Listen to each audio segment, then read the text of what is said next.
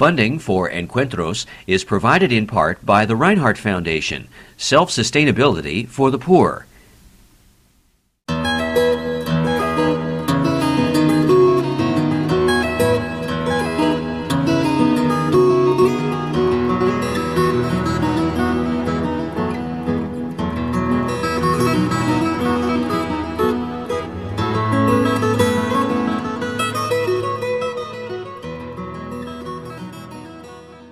Hello, welcome to Encuentros. My name is Jeffrey Davidow of the Institute of the Americas on the campus of the University of California, San Diego.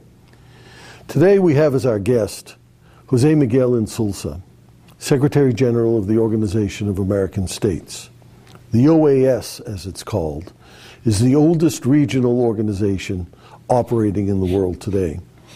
Mr. Insulza has a long history in Chilean politics and government he was foreign minister, minister of government there.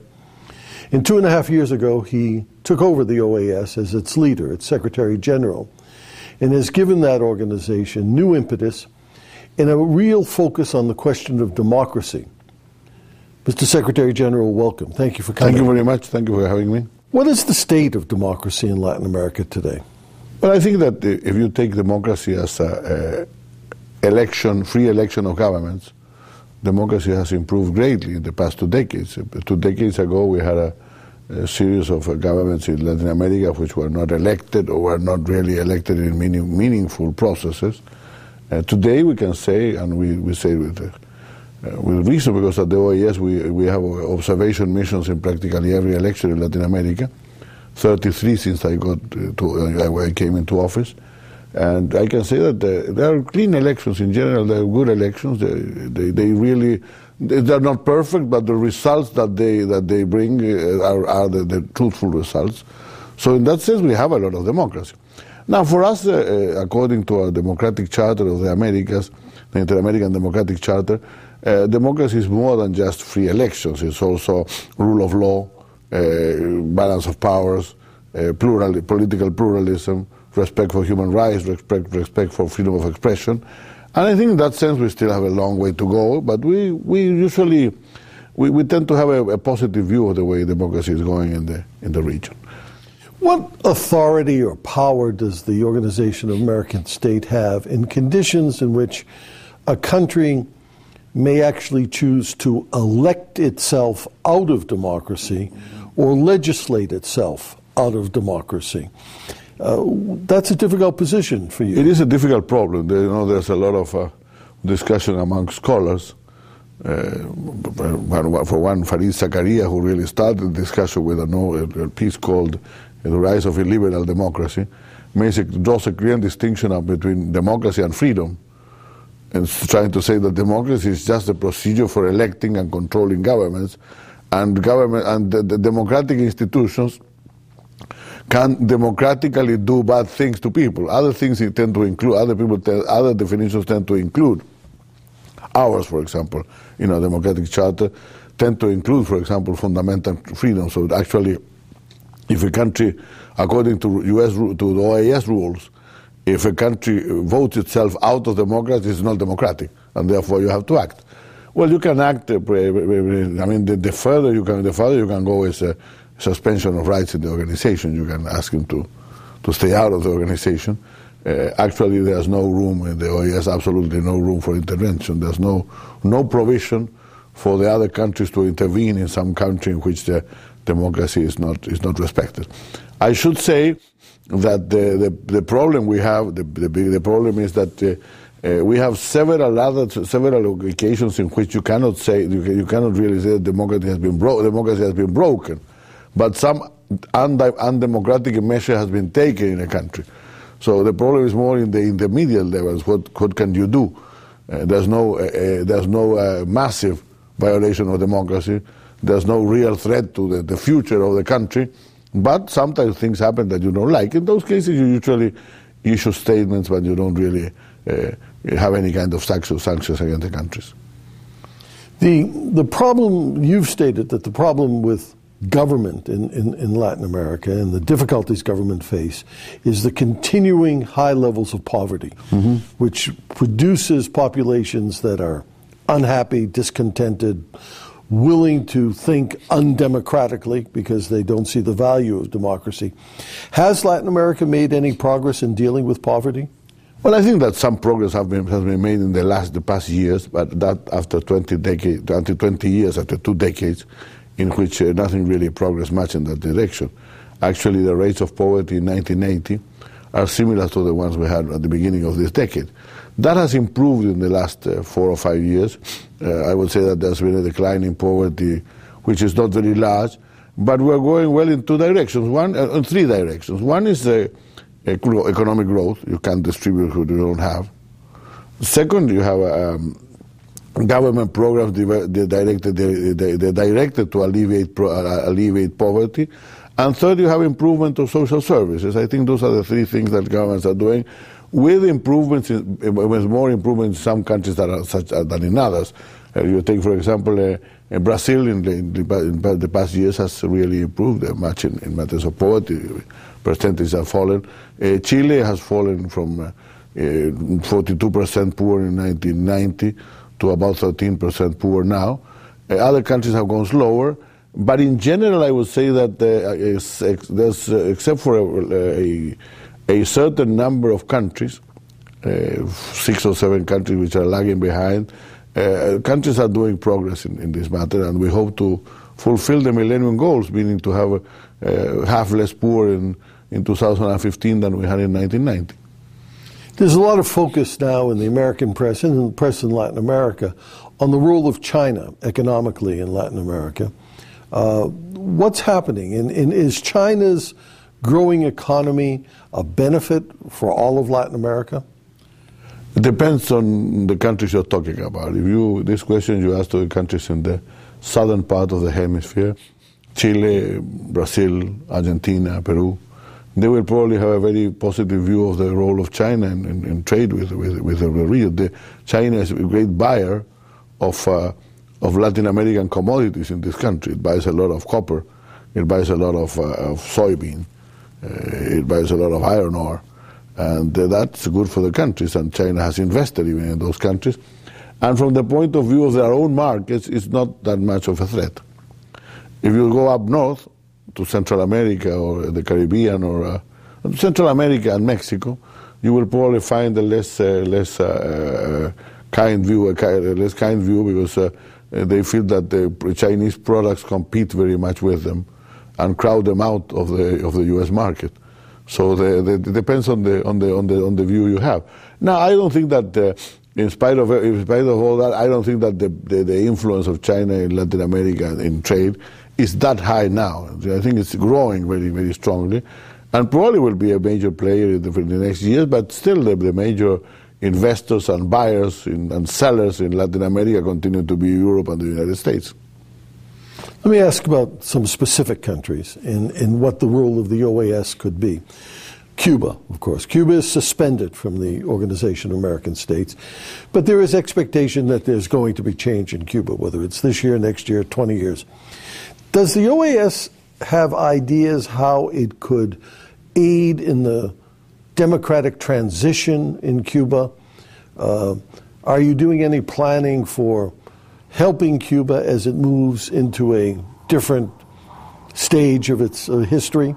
Well, unfortunately, I have to say first that uh, Cuba, uh, that the U.S. Ex- excluded Cuba in '62, and therefore excluded the OAS excluded, the OAS excluded, yeah. and therefore excluded itself from discussing the, the Cuban transition. I've never been very much a partisan of the, of the exclusion. I think that we could do more if we had, we had more relation, more contact with Cuba.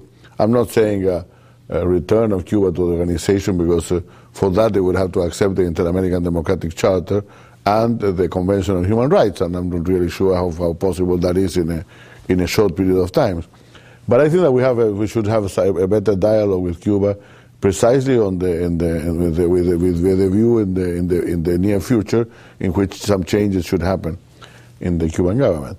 Now, my, my, my own view in this is that uh, you could certainly help democratic transition in Cuba by uh, the, precisely trying not to, to, to, generate confrontation and to create a, a, a scenario of defeat or of, of, a part of the Cuban people by another part of the Cuban people. I mean, the Cuban system has been there for, over, for almost 50 years. And if you are going to have a transition, I think it should be a transition more or less like the one that happened in the countries of Eastern Europe, and not a, uh, not a, uh, a traumatic transition. I think nobody in Latin America wants a traumatic transition. I think that they want to, see improvement in the condition of, uh, of democracy and freedoms in Cuba. I think that they want, to, they want to see an opening in Cuba, but they look very much at an opening that includes everybody and not as a, as a defeat of, of, of one, one system by, the, other, by another one. Let me ask about another country, and, and, and, not so much about the politics of Venezuela, because that's up to Venezuela in a way. Uh, Hugo Chavez has become the most colorful figure on the Latin American scene. He periodically attacks the United States, periodically meaning three or four times a day. Uh, but the U.S. response has been, I think, pretty measured, has not fallen into the trap of, of, of, of engaging in rhetorical battles with him, while at the same time maintaining very heavy trade relations. Now, Chavez has attacked you, he's attacked the OAS. What's your strategy for dealing with him? Well, I think that the, the, the, the, attitude of most countries in Latin America is precisely to engage Venezuela and to work with them and to include them in all the discussions and uh, try to uh, to avoid all kinds of problems, and I, I, think that's very much the, what's going on in the region. Uh, as for the OAS, we want very much Venezuela to feel comfortable in the organization. We don't think that uh, we should that we should, that we think that the organization should be for all of them, for all of us. And we have some the rules of the organization which have to do basically with democracy and human rights. So sometimes we have a couple of scuffles with, with not only with that country but with others.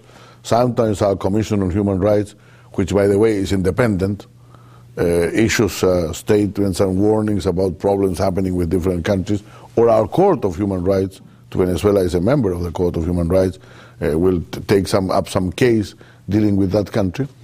Uh, and uh, and we try to to always to do it in a constructive way. I mean, not not damaging relations, but rather putting uh, warnings and, and accent on issues that are really happening.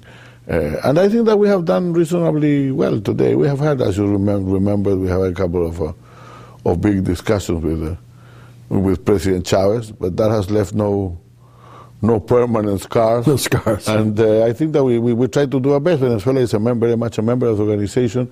And I think we serve better the cause of the Americas and of, of an harmonic, peaceful continent by taking, that, taking up that role. Of course, we get a lot of pressure from a lot of people who want us to be more active, as, as in some in, in, in previous decades, against any country who is, uh, who is uh, uh, according to them, not playing by the rules. I don't think that that's the best thing to do today. I don't think that's what the Latin Americans want. You have an understanding of Latin America, obviously, that's very deep. If you were to go to any city in Latin America and walk the streets and ask people what most concerns them, uh, what would be the most important issue that they would talk to you about? Well, they would talk about three things. I mean, and this is general. I, I would hesitate to say that the, that, the, that others would be included, maybe, and, but it's uh, usually it's crime, it's jobs, and it's poverty. Sometimes it will be more specific and talk about health or education, but it's crime, it's jobs, it's poverty. Those are the issues uh, with Latin Americans face today. It certainly seems. And I, I sometimes they will be more specific in matters of crime, saying drug traffic. Right. Because everybody agrees that drug traffic is the main problem, even though armed gangs and uh, human traffic and others still exist. But drug, probably they will put the drug dealers in the middle of, as, as the most threatening figure for them in, in daily life. And does the OAS have programs or an approach to helping countries deal with, with criminality? Well, we have the commission, uh, the, the, the, the, Inter-American Commission on the Control of the Abuse of Drugs, and it's uh, it works a lot in the basically on the preventive and the and the and the, uh, the, the, the, rehabilitation issues. We work with countries. We actually, uh, at a certain moment, we took a higher role when the when all this problem of the certifications that the U.S. Congress was demanding for for countries uh, um, reached a point in which it was creating problems of relations. We were called upon to have a, a cooperative approach, and we examined the situation of every country uh, every every year, and we issue reports on how each country is doing on the on the fight against drugs. But uh, we don't get uh, we well, the, but the OAS doesn't play a role, and we we work also in training, in matters of training and capacity and, and capacity building in the countries to fight against drugs. We don't get directly involved in the operation of of uh, uh, uh, attacking drug trafficking. That's that's a matter of the police forces that we don't deal with. You've mentioned in other interviews that Latin America, although it's having relatively good economic growth now, remains the most unequal continent in the world. What, what do you mean by that?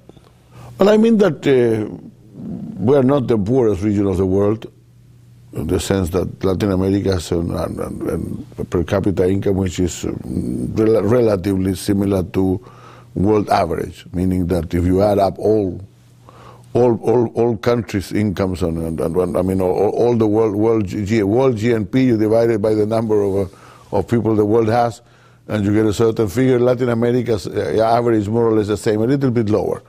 It's much higher than Africa, much higher than parts of Asia, much higher than the developing world in general, much lower than the developed world. So it's a middle middle continent, and it doesn't make sense that the middle continent today has 40% poor.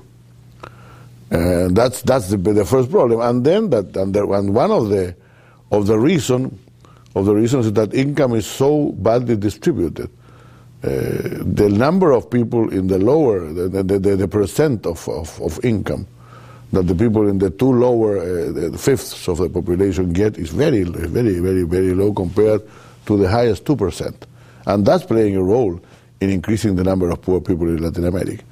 Now, to be, to, to, to it, it's not easy to improve that. It's not easy to improve that. We can, we, you can fight poverty, and that you, and you can even win the fight against poverty and not have a, having poor people, in the sense that, that we, we, you, you could hope that. Uh, 20 years from now, the people living on less than, less than a dollar a day will have disappeared from Latin America with good programs and good uh, government services and all that. But to change the the pattern of distribution of income is more difficult. It's more difficult. It has to do with education. It has to do with taxes, the taxing systems. It has to do with uh, with uh, uh, salaries, the, the, the, wages and salaries. In all in all countries in Latin America, usually wages and salaries grow at a lower pace than the than the than the whole economy of the country. So the the scales are, are, are, moving the other way around because basically because we have very, we still have very, very not, do not have enough skilled labor, and we have a, every time less uh, non-skilled labor is is is, get, is, is being uh, left out of several industries. Before, uh, non-skilled labor was very much in the agriculture, in mining, and several other things.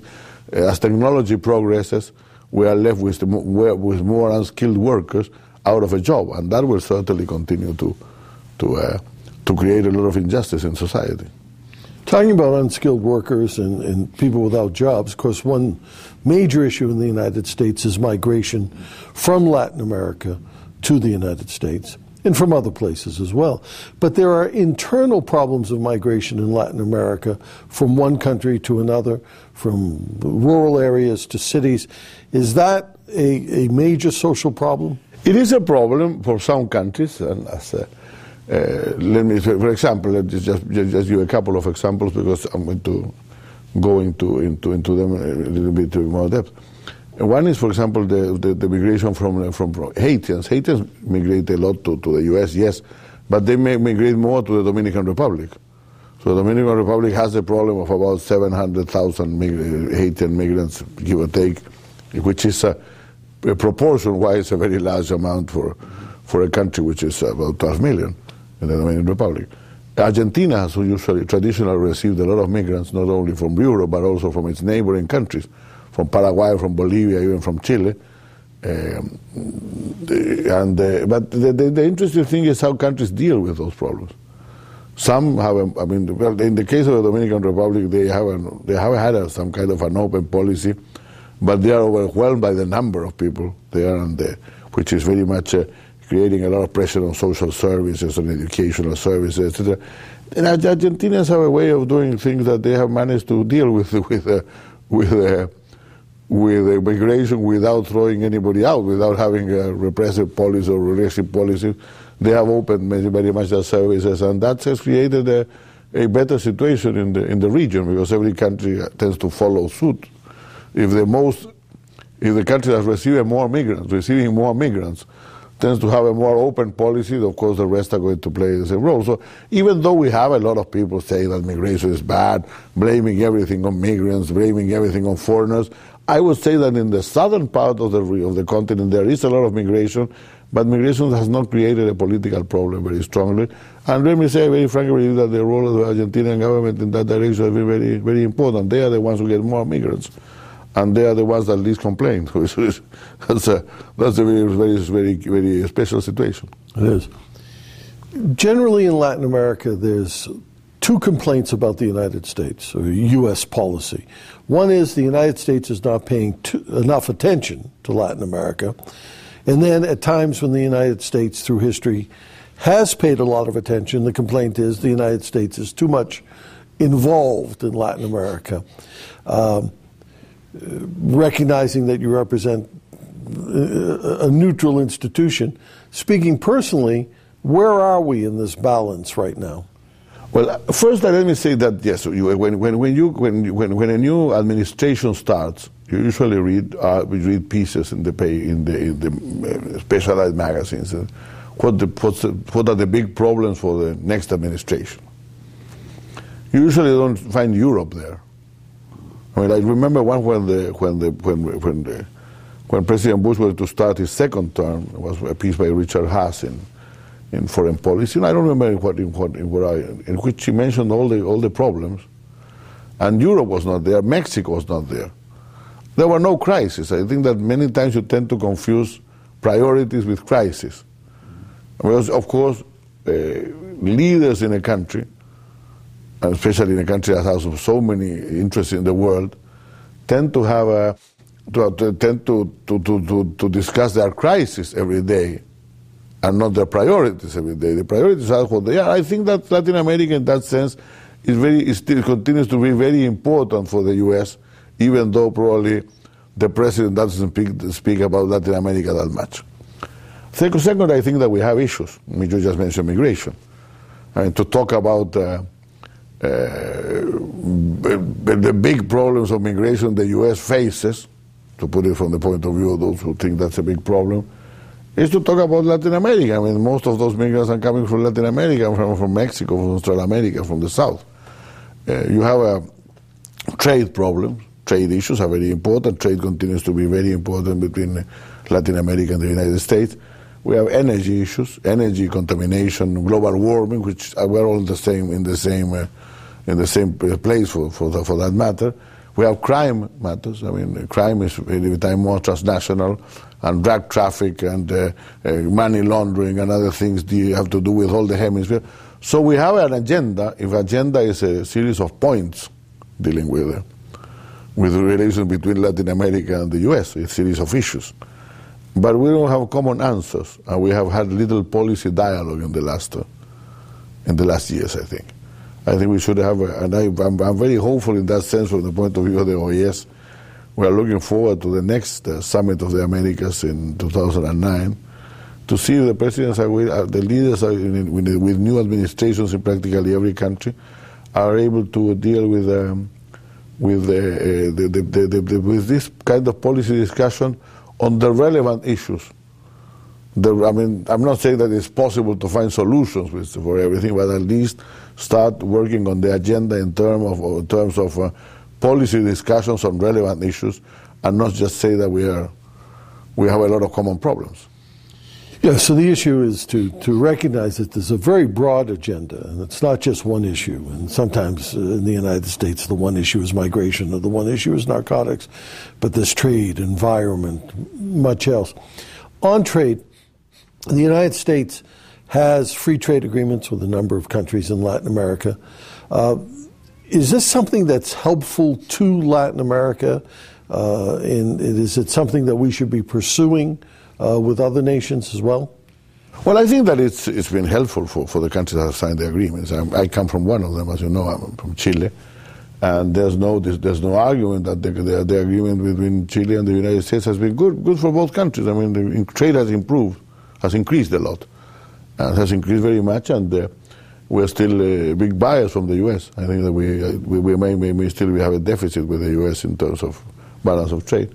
For Mexico, it's that, and, and, of course, uh, it's uh, no, nobody can argue, nobody would dream today of, of, of, of not having the, the NAFTA. And the signs in the countries that do have that have agreements with the, with the U.S., especially the Central American countries, are also beginning to be good. They have helped. They have helped, and, they, and I, we hope, I sincerely very much hope that the U.S. Congress will approve soon the, the trade agreements uh, reached with Peru, with Panama, with Colombia. And probably that will put an end to a certain period of uh, bilateral trade agreements. Not because other countries don't want them, but uh, uh, because uh, probably there's no room for an agreement with, with, with, with, Bolivia and Ecuador. They should keep their, they should have their preferential treatment that they do have, that the Congress usually approves for them. And then the matter with the, with the Mercosur countries, Argentina, uh, Brazil, Argentina Brazil, of course, Uruguay and Paraguay are also members. We'll have to wait until something happens in the Uruguay round, in the, excuse me, in the Doha round, because uh, the, the, the, agricultural problems, uh, agriculture and problems and industrial property problems are very are very important for those countries, and I don't think that they would be willing to go into any kind of trade agreements aside until those problems are solved at the Uruguay round, at the, at the Doha round. So you keep talking about the Uruguay round. I, that was when I was foreign minister several years ago. Um, so, uh, so I think that, uh, that we have to, to, to, to, look at that matter and say uh, we already have a lot of bilateral agreements. Maybe what, what could, could be done to promote the, the, trade would be trying to sort all, all, those, I mean, to standardize all those agreements and have just one free trade area, which would probably be a possibility. Uh, several countries, because there's also several agreements. It's not only the U.S. with Mexico, with uh, Canada, with uh, Central America with, with Colombia, uh, Peru, uh, Panama, and Chile. It's also these countries among themselves. Something said that this, all these free trade agreements look like a spaghetti bowl, I mean, with everything mixed inside there. Maybe a possibility to enhance the cost of trade in the future would be uh, to try to reach uh, common rules for all of these and, and standardize them into, all, into just one, one free trade agreement. And I hope that once the Doha round is, round is concluded, the possibility of including the countries of the, of, the, of the Atlantic side of South America also exists. Well, that's something to look forward to. I want to thank you for being with us. Our guest today has been Jose Miguel Insulza, Secretary General of the Organization of American States. Thank, thank you very much. Thank you.